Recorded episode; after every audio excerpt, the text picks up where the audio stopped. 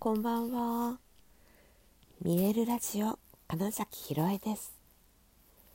想像を超える未来。自然はいつも大きな愛で包み込み、真実を伝えてくれる。ネイチャーメッセンジャーをしております。はい、改めましてこんばんは。2024年1月13日、見えるラジオ始まりました。はい、ちょっとね、今ね、寝起きで喋っていて、声が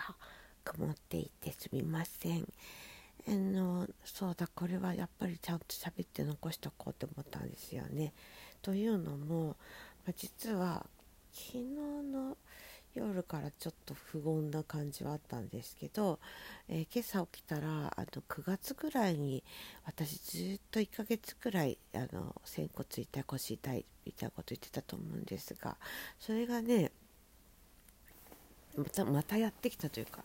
親ってなったんですよ。それで朝起きた時点で、まちょっと親ぐらいだったのがそこから30分ぐらいしたらもうあれぎっくり腰に近くてこれ歩くの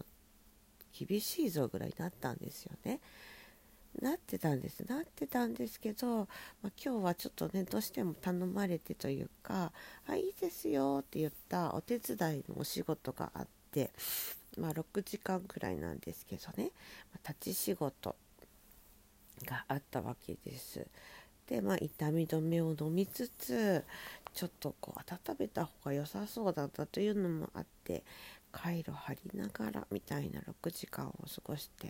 まあ、そこはねある意味アドレナリンが出てるというか、はいまあ、そういうので、ま乗り切ったわけですよね。で、まあ、終わって帰りの電車が結構ねあこれは、まあ、ちゃんと帰って休もうかなみたいなところからのえー、どうにか家にたどり着いたぐらいまでの状態にその後なってしまいそう歩くのがおかしいなと。で家にたどり着いたらもう本当に立ってるのも辛いしあの足が完全にもうしびれが発生して感覚がなくずっとこう体温なんでしょう上がらない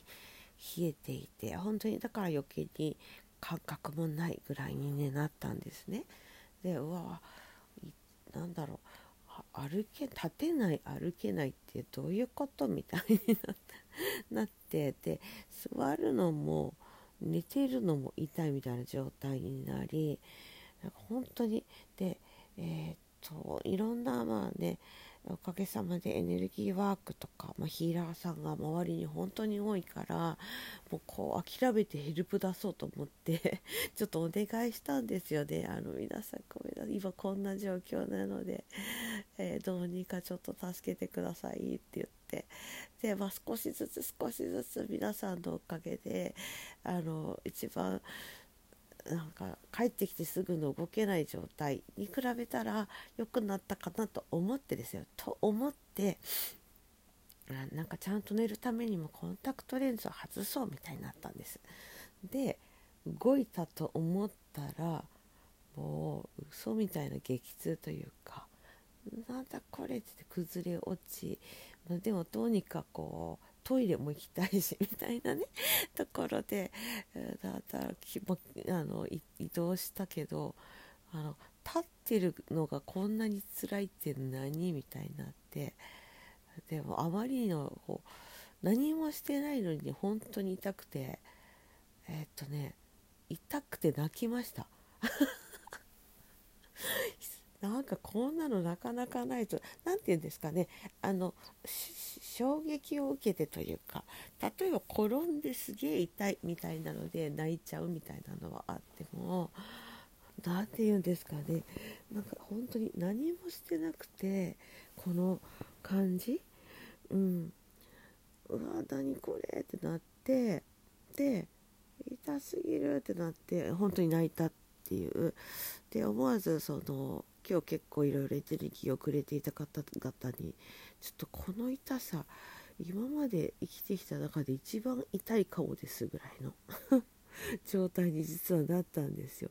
で本当にどうしようもなくてただ帰ってきた時はあまりにも痛いのでもう、ね、これは今日寝るとか無理じゃないってなったんですけど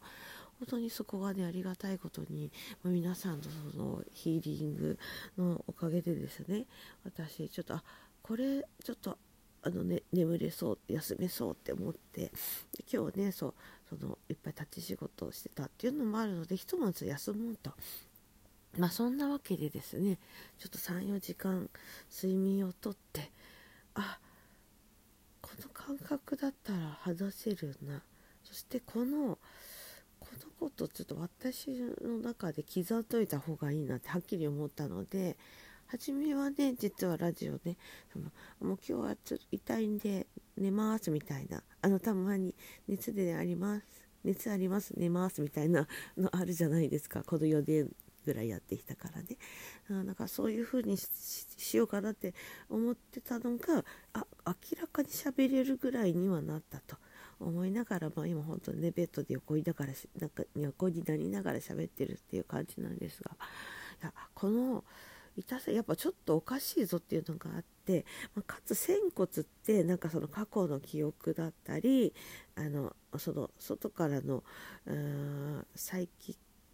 クアタック的なねちょっとそういう誰か別のものが入り込みやすいみたいな場所でもあると、まあ、だからねあの基本的にあんまり人に触らせちゃダメだよって昔のね、えー、治療家さんとかも言ってるような場所なんですが、まあ、ただここがうまく調整さえかけられれば本当に体って整うところっていうのもあるので私は結構その自分自身がね施術をする時とかにちょっと触れさせていただくんですよね。はいだかでだからだからこそ、まあ、その読み取れるものっていうのもあったりするっていうようなところで言うと、まあ、もしかしたらねそういったねあの触れることはどうしても多いからそこからもらったみたいな考え方もできたりあの、まあ、それ以外の、まあ、自分自身の本当に、まあ、それによって、えー、何ですか過去の記憶あの今の生きてきたこの40何年とかっていうことではないところの記憶とか、まあ、それこそご先祖様が持っていたその DNA レベルで刻まれている何かが発動した可能性もあるなというようなあの、ね、ちょっと本当に単に体がおかしいぞじゃないなっていうのがもうはっきりわかるしんどさでただ体に来てるということは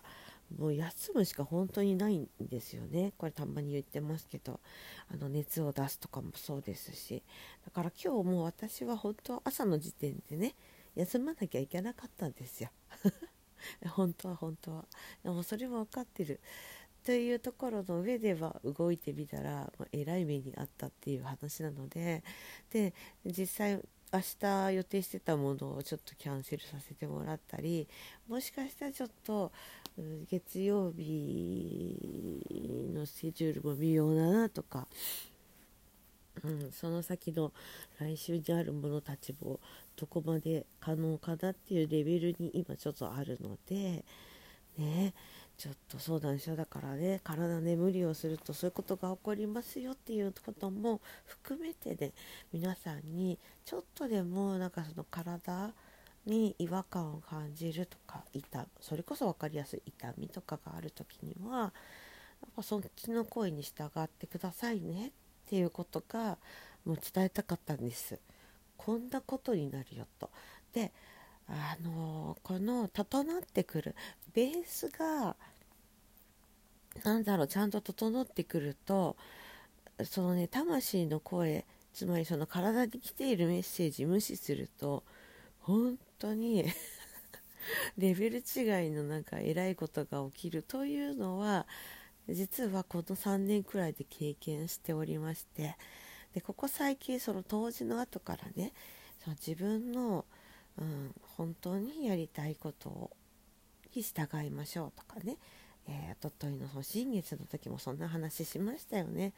そう。でおそらくだから私の中の分かってるでしょ？っていう。なんでそれやるの？っていう、まあ、問いかけでもあるし、はい。まあ、かつでもでもなんですけどいや明らかに単に自分の中からの何かというよりは最初のきっかけというかはあのちょっとはい他のものを何か受け取ったなっていう感じもすごくあるので、ま、なるべくねもう皆さん可能な方はあ例えばちょっと心配とか思う方はね実はあのお塩天然の塩をなんか小さな袋に入れてとか小瓶とかでもいいんですけどであのポケットに入れたりして持ち歩くといいですよ。はい、自然とね身を守ってくれます。なんてことで私もねそういうのは思ってたんですけどねと思いながらなので相当ですね相当なものをなんか受け取りましたよということではいあのまあね今日明日この後は、まあ、マジで無理せず もうやださっき本当に本当に痛くて泣きましたこれ救急車かなって思いながらまずはこう近くの人たちにお願いしてみようみたいなところで今ちょっとだけそう喋れるくらいになってますというお話です。はいということで本日もご視聴くださりありがとうございました。2024年1月13日見えるラジオ金崎ひろえでした。おやすみなさい。